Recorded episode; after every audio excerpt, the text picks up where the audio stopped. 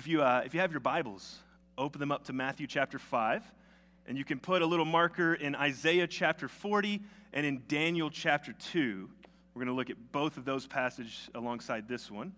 Uh, but yeah, that, I wanted to tie that in. So hang on to that phrase for me, okay? Jesus was making all of the sad things come untrue. We're, we're going to come back to that. It's very beginning. We'll tie it all up with that phrase. So just, just hold on to it. Uh, we're, we're in our second week now of the Beatitudes. Last week, we kind of opened the Sermon on the Mount and we focused up on those first four Beatitudes. And we talked about how, uh, how culturally subversive Jesus was being.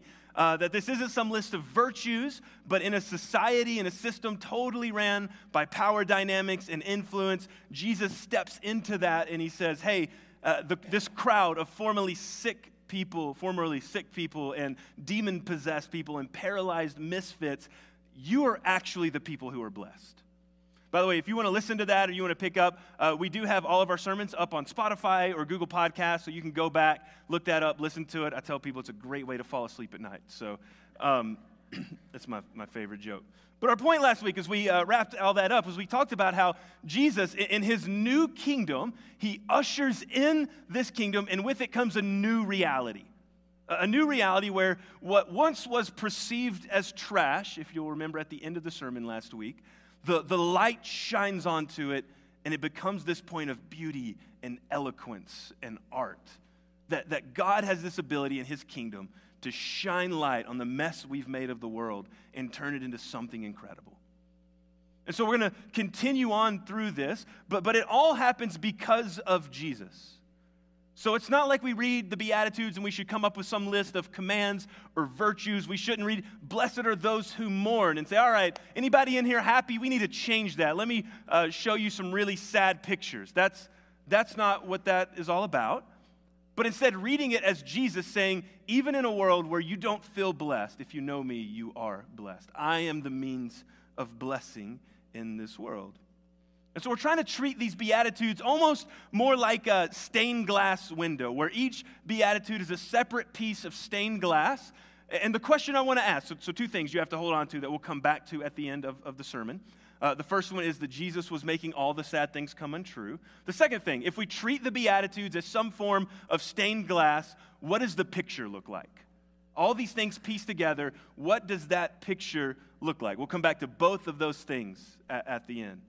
But for today, we're going to keep walking. So let me just read the Beatitudes to you again, starting in verse 3. Blessed are the poor in spirit, for the kingdom of heaven is theirs. And blessed are those who mourn, for they will be comforted. Blessed are the humble, for they will inherit the earth. Blessed are those who hunger and thirst for righteousness, for they will be filled. Blessed are the merciful, for they will be shown mercy. Blessed are the pure in heart, for they will see God. Blessed are the peacemakers, because they will be called sons of God. Blessed are those who are persecuted of right, because of righteousness, for the kingdom of heaven is theirs. You are blessed when they insult you and persecute you and falsely say every kind of evil against you because of me. Be glad and rejoice, because your reward is great in heaven. For that is how they persecuted the prophets who were before you. So, we're going to somewhat focus on the final four today, but I want to see if I can piece all of this together in a way that's relevant to us two, 2,000 years later. And I will confess, the next four on this list definitely sound a little bit more like virtues. They, they sound a little bit more like commands uh, we can follow to some extent, especially, you know, blessed are the merciful. As, as a Christ follower, should you be a merciful person? Yes. Blessed are the peacemakers. As a Christ follower, should you be a peacemaker? Yes. They read a little bit more like virtues. And so there is, I think, to some extent, some commands, some applications just in that alone. But, but even if this is commands from Jesus, even if if this is good advice from Jesus, the promises attached to these beatitudes or to these blessed characteristics, they don't always make sense. It puts us in a bit of a weird predicament. Which that raises all these other questions because what do you do when you hear something from someone you trust but the thing they're saying to you just doesn't feel right. So when I was in high school, I, uh, I ran cross country, and my cross country coach had this thing at the end of every practice, he called it goo juice. It sounds delicious, doesn't it? It was not. Um, I, the best I can describe it, he would like, and this is, you know, Tennessee, humid, 103 degree weather, and he would go in his truck. So I guarantee you this thing was just setting in his truck all day long. Like, it wasn't refrigerated, it was like coffee hot. And he would pull it out from this old milk jug, and it looked like Gatorade. And he had different flavors yellow, blue, but he would only say, like, this is blue flavored, which I don't know what that means. But, um, but it tasted like Gatorade that had absolutely no sugar in it and it said all the sugar was replaced with, with uh, salt. That's what it tasted like. And I don't know if it was replaced with salt or if like he used like sweaty socks because that's that's what this stuff tasted like. It was it was horrible. And he would get it out and he would pour it in a little bitty kind of Gatorade cup and he'd say, You guys need to drink this. It helps you replenish all those nutrients you lose when you're sweating and, and running in the like hot Tennessee heat. And maybe, I don't know, but that doesn't feel right by the way it tasted. And that got me thinking, like, why did I drink that stuff? And it has to be because I trusted my coach, right? Because had I ran a cross country race and any other person I didn't walk, know walked up to me and said, Hey, you want some goo juice? No, I don't want that. Thank you very much. Get that away from me. So there is a level of like, hey, when I know I can trust someone, even if what they're telling me doesn't make sense, I can still trust them. But I think we can even go a couple layers below that. There is an element of it, we call that faith. It's a good thing to put that in Jesus. But if Jesus is right, then we should have ways to kind of make a little bit more sense of it. Because if my coach was right, I went back and did all this research, and it does look like what it was trying to do is replace like salt and this caloric stuff that you would lose in sweating that would help keep you from cramping and all this other stuff. So there was some science behind it. I don't understand it, but is there stuff behind what Jesus is saying that we can make sense of this? Because what do I do when I read Jesus' words and he says, Blessed are the mourning, for they will be comforted. Blessed are the meek, because they'll inherit the earth. Blessed are the merciful, they'll be shown mercy. Blessed are the peacemakers, they'll be called sons of God. And I just take that and I faithfully trust Jesus, but I compare it to my life experience. And I think what you'll find is what Jesus is giving here is not some list of timeless truths. I know far many, far too many stories where people embody these characteristics, but they don't seem to find the promise attached. But blessed are those who mourn. Are the mourn, are those who mourn always comforted? I've known plenty of people who have mourned a wayward child, and for years they've not found relief from that. Day after day, they pray and they cry out, and day after day, they don't seem to see anything change. There are plenty of people that struggle with depression, and even though they trust the reality of Jesus and they pray to Jesus, they wake up in the morning, and morning after morning, there's just something so heavy in their hearts that it's hard to lift out of bed. Jesus, you're telling me that the people who mourn will be comforted? Do the meek always inherit the earth? Sometimes, not really. And I don't mean to give like political commentary here, but just because it's a kind of good example, in my opinion. Go to Washington, D.C., and just look at people on both sides of the political aisle. Likeliness is humility is not a characteristic you're going to find a lot of. And I don't, again, I'm not trying to make commentary and be rude about that, but just the people who run this country are not the meek.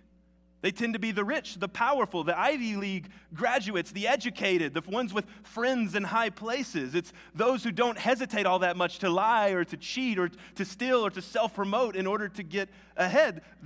Wait a minute, Jesus, you're saying the meek inherit the earth? I've seen way too many people inherit the earth that are the exact opposite of that. Do, do the merciful always receive mercy? I mean, have you read updates from Voice of the Martyrs? Because they put out article after article after article of people who love Jesus and show mercy to the people around them only to be ran out of their house and thrown into jail cells and even killed. Those people who were merciful didn't receive mercy, Jesus.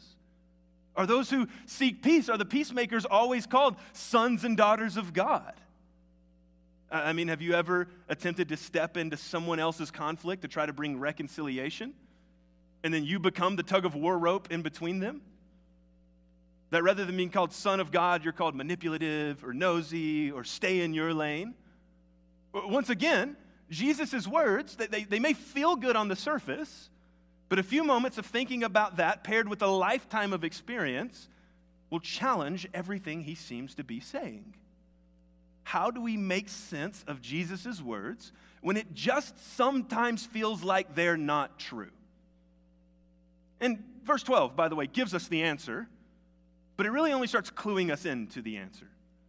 Verse 12 says, Be glad and rejoice because your reward is great in heaven.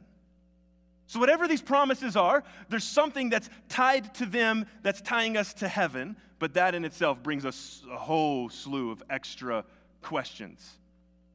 So, let's explore it. Does that sound good to you guys? All right. When Matthew says the word heaven, over and over again, Matthew's going to use heaven throughout his gospel, and sometimes he'll just say heaven, like, like in this case. But far more often than that, what Matthew is going to say is he's going to use the phrase the kingdom of heaven.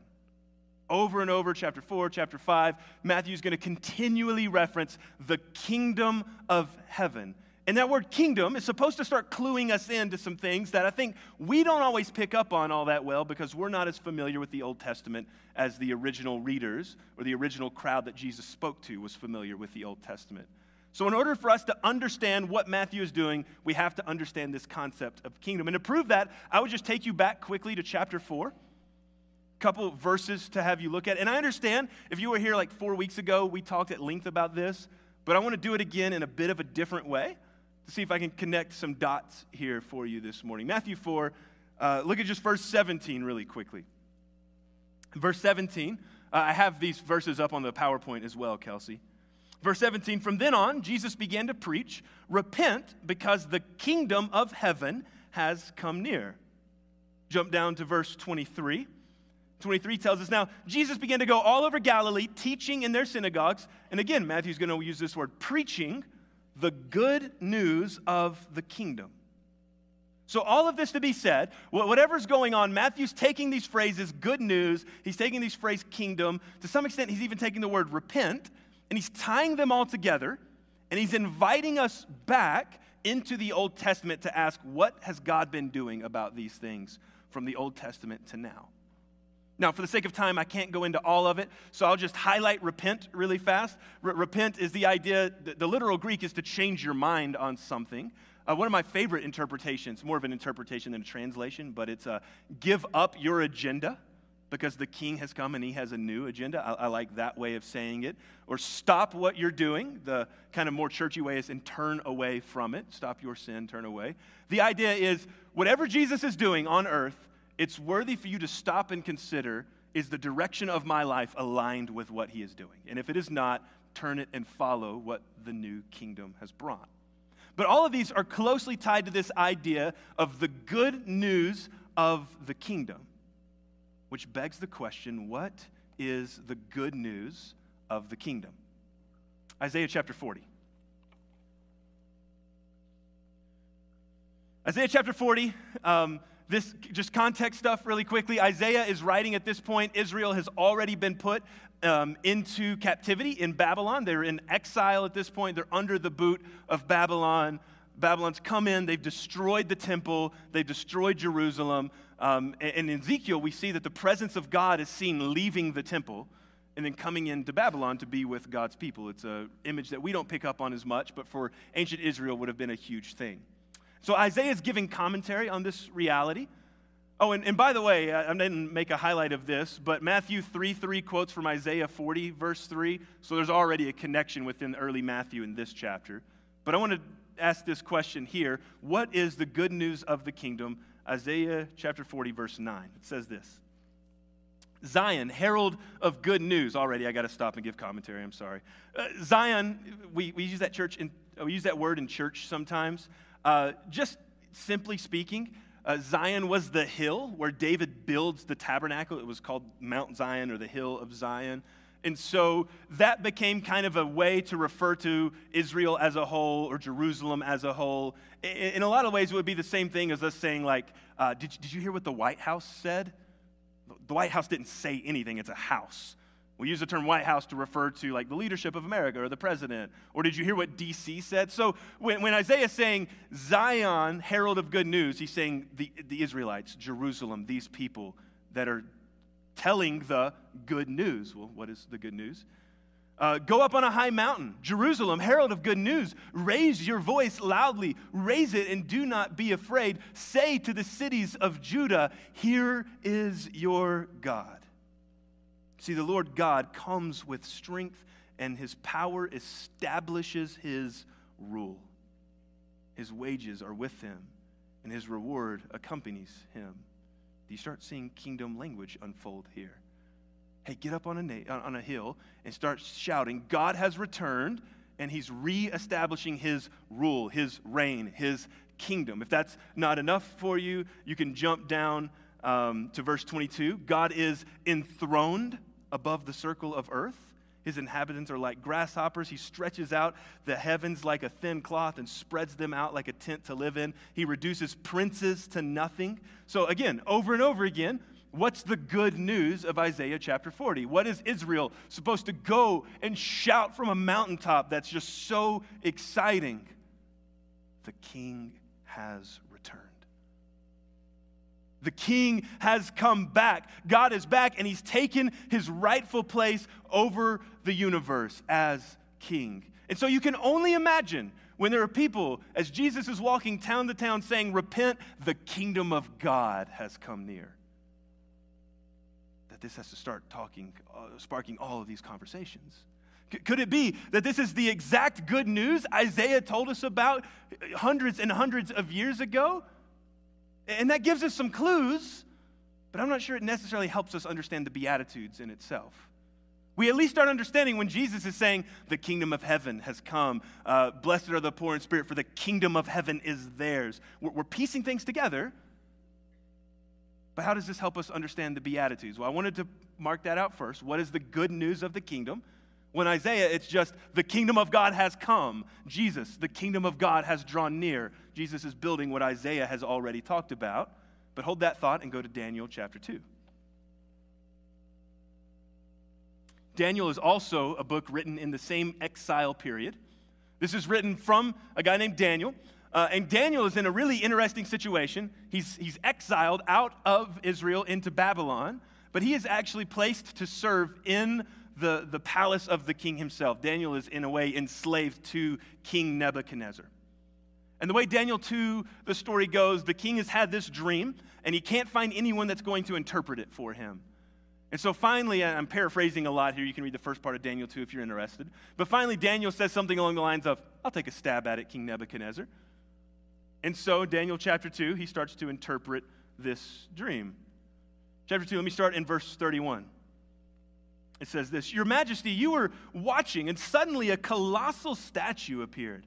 That statue, tall and dazzling, was standing in front of you, and its appearance was terrifying. The head of the statue was pure gold, and its chest and arms were silver. Its stomach and thighs were bronze, and its legs were iron. And its feet were partially iron and partly fired clay. And as you were watching, a stone broke off without a hand touching it, and it struck the statue on its feet of iron and fired clay. And the bronze and the silver and the gold were shattered and became like chaff from the summer threshing floor. The wind carried them away, and not a trace of them could be found. But the stone that struck the statue became a great mountain and filled the whole earth. Have you read Daniel recently? It's a very fun book, and you're like, I don't understand anything that's happening here. Uh, luckily, Daniel gives us some interpretation for this one to, to help us out a little bit. Verse 36. This was the dream. Now we will tell the king his, uh, the interpretation. Your Majesty, you are the King of kings. The God of heavens has given you sovereignty, power, strength, and glory. By the way, that's a fun thing to say. Just go into work tomorrow and tell your boss, hey, I just want you to know the only reason you have any authority here is because God gave it to you, okay? It's always a safe place to start a conversation with the king. But that's what Daniel tells him. Hey, you are the king of kings because God has made you that, which again, king of kings, but God is the one that's in charge. So what does that make God? Are you, picking up on what Daniel's saying here?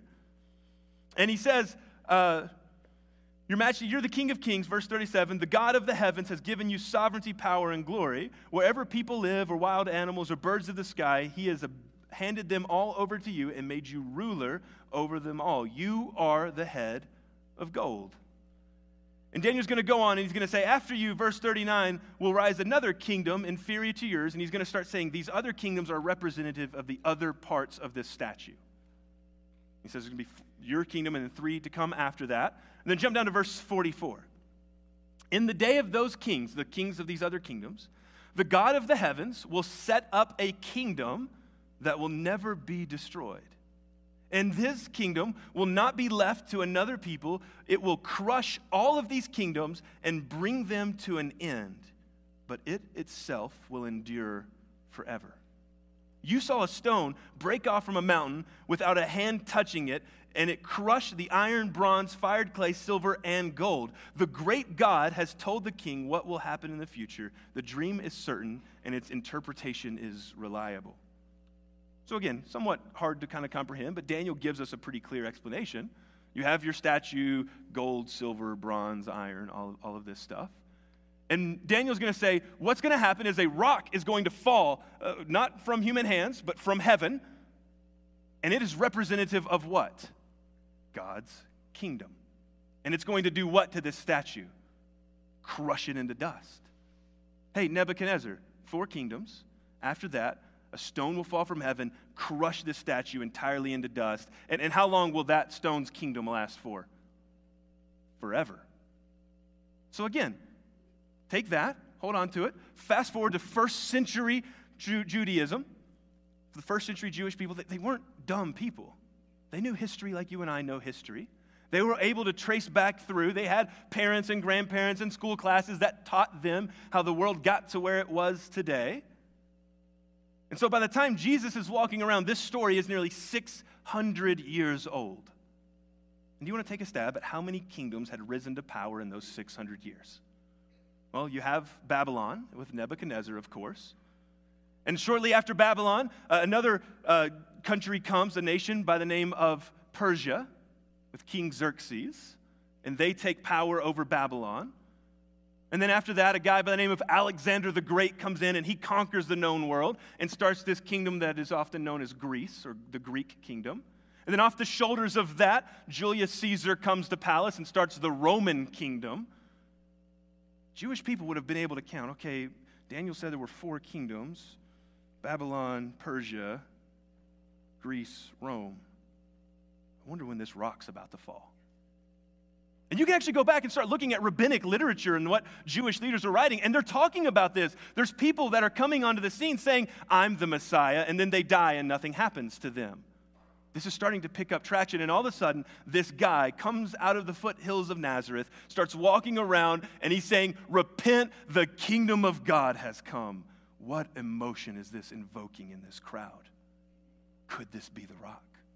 Is he falling? Is he about to crush and obliterate this statue into dust? And do I have front row tickets to watch the show? Do you see why people are following Jesus? And as people start to follow Jesus, and as this is on the forefronts of their mind, Jesus goes up on a mountainside and he begins to teach. And the opening phrase, back to Matthew chapter 5, is the Beatitudes. At the scene on the sermon, surely there's this electrifying realization. The kingdom has come. The meek are going to inherit the earth. The mourning are going to be comforted. The people that hunger and thirst for righteousness, it's about to fill the land. Showing mercy, you're going to receive mercy. With a purity of heart, you will see God making peace in the world. We will be called children of God. Do you feel the excitement? The stone is coming, the statue is soon to be obliterated. And then Jesus gives the last beatitude Blessed are those who are persecuted. And I think if they had records back then, this might be where the record scratch noise comes in. Wait a minute, Jesus. We don't get persecuted. You're the one that falls from heaven, destroys all of this into dust, and set up the rule and reign like it's supposed to happen. What do you mean we get persecuted? That's not part of the deal. I've read, Jesus, have you read Daniel chapter 2?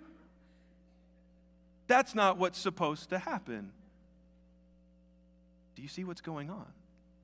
Do you see what Jesus is doing? He's dropping a huge clue as to what this kingdom is going to look like. Let me complicate it a little bit more for you.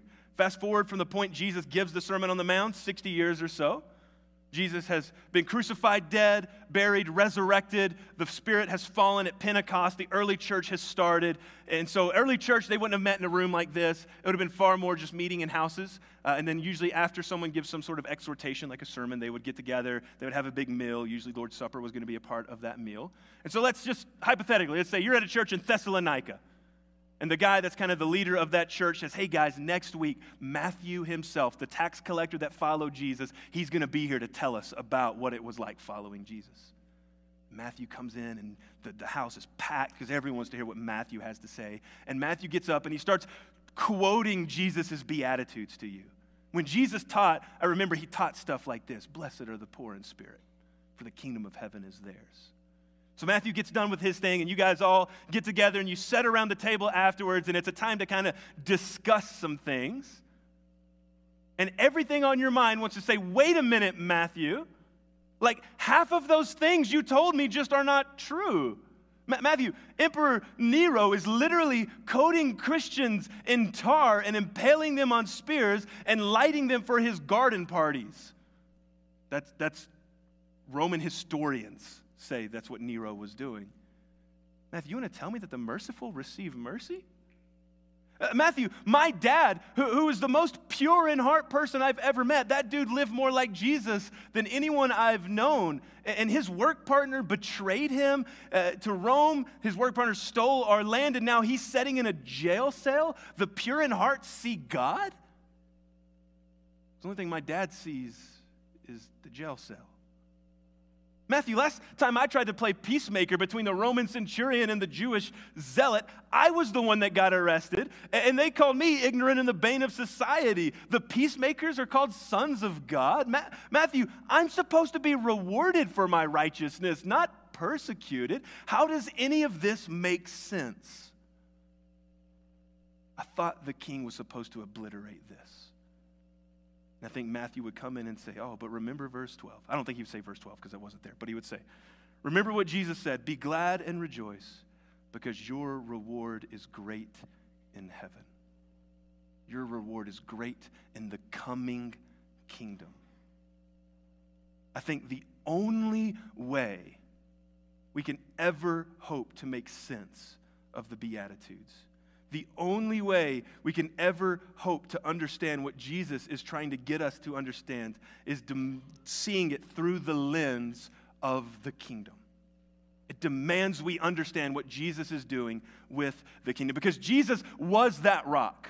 And Jesus fulfills every messianic prophecy of the Old Testament. He absolutely inaugurates a new kingdom with himself as king, but it's totally different than what anyone expected. I mentioned this last week. Because what typically happens when a king is inaugurated? Well, they place a crown on his head. Guess what happens to Jesus? He receives a crown, but it's not a crown of jewels, it's a crown of thorns. And kings, they're elevated and enthroned up for everyone to see them. But Jesus isn't elevated on a throne, he's elevated on a cross. And people will cry out, Long live the king, but rather than crying out, Long live the king, they're crying out, Crucify him kill him. They put the clothing of purple on him and then rip it off as a torture device. They have the sign that says King of the Jews, making fun of him. See, it is a crucifixion, and Jesus is brutally beaten and killed. But you might miss it. It's also an inauguration. The king takes the throne. And he goes in to conquer not the statue of these four kingdoms, because these four kingdoms had nothing compared to what really has a hold on humanity he goes and he conquers sin and death. And he comes back on the third day. This is the story that Jesus is telling us. The king of earth, the king of the universe, subjects himself to the destruction of his own creation and he dies. So, so go back to, with me to, to the beginning. Remember, I said, what if we looked at these Beatitudes as like a stained glass window? With each one being a piece. Whose, whose picture is in this stained glass window? Can, can you think of someone who came from poor, insignificant circumstances, no professional religious training, no cultural status to be recognized, someone who mourned and grieved over the status of the world and the people he met, someone that, even though he himself was important, Philippians 2 says he laid that aside and took on the form of a slave and subjected himself to his own creation someone who longed to see the world set right, someone who, who, set out to care for hurting people and show them mercy, someone who was so devoted to the kingdom, he was willing to confront the powers of his day to bring peace and reconciliation to the point that the conflict fell upon his shoulders. And he was persecuted and killed for it. See, by all worldly accounts, the story of Jesus should be a tragedy or at minimum should be a precautionary tale about how dangerous it is to subject yourself to others because i mean people are evil. They'll take advantage of you. They'll they may even kill you.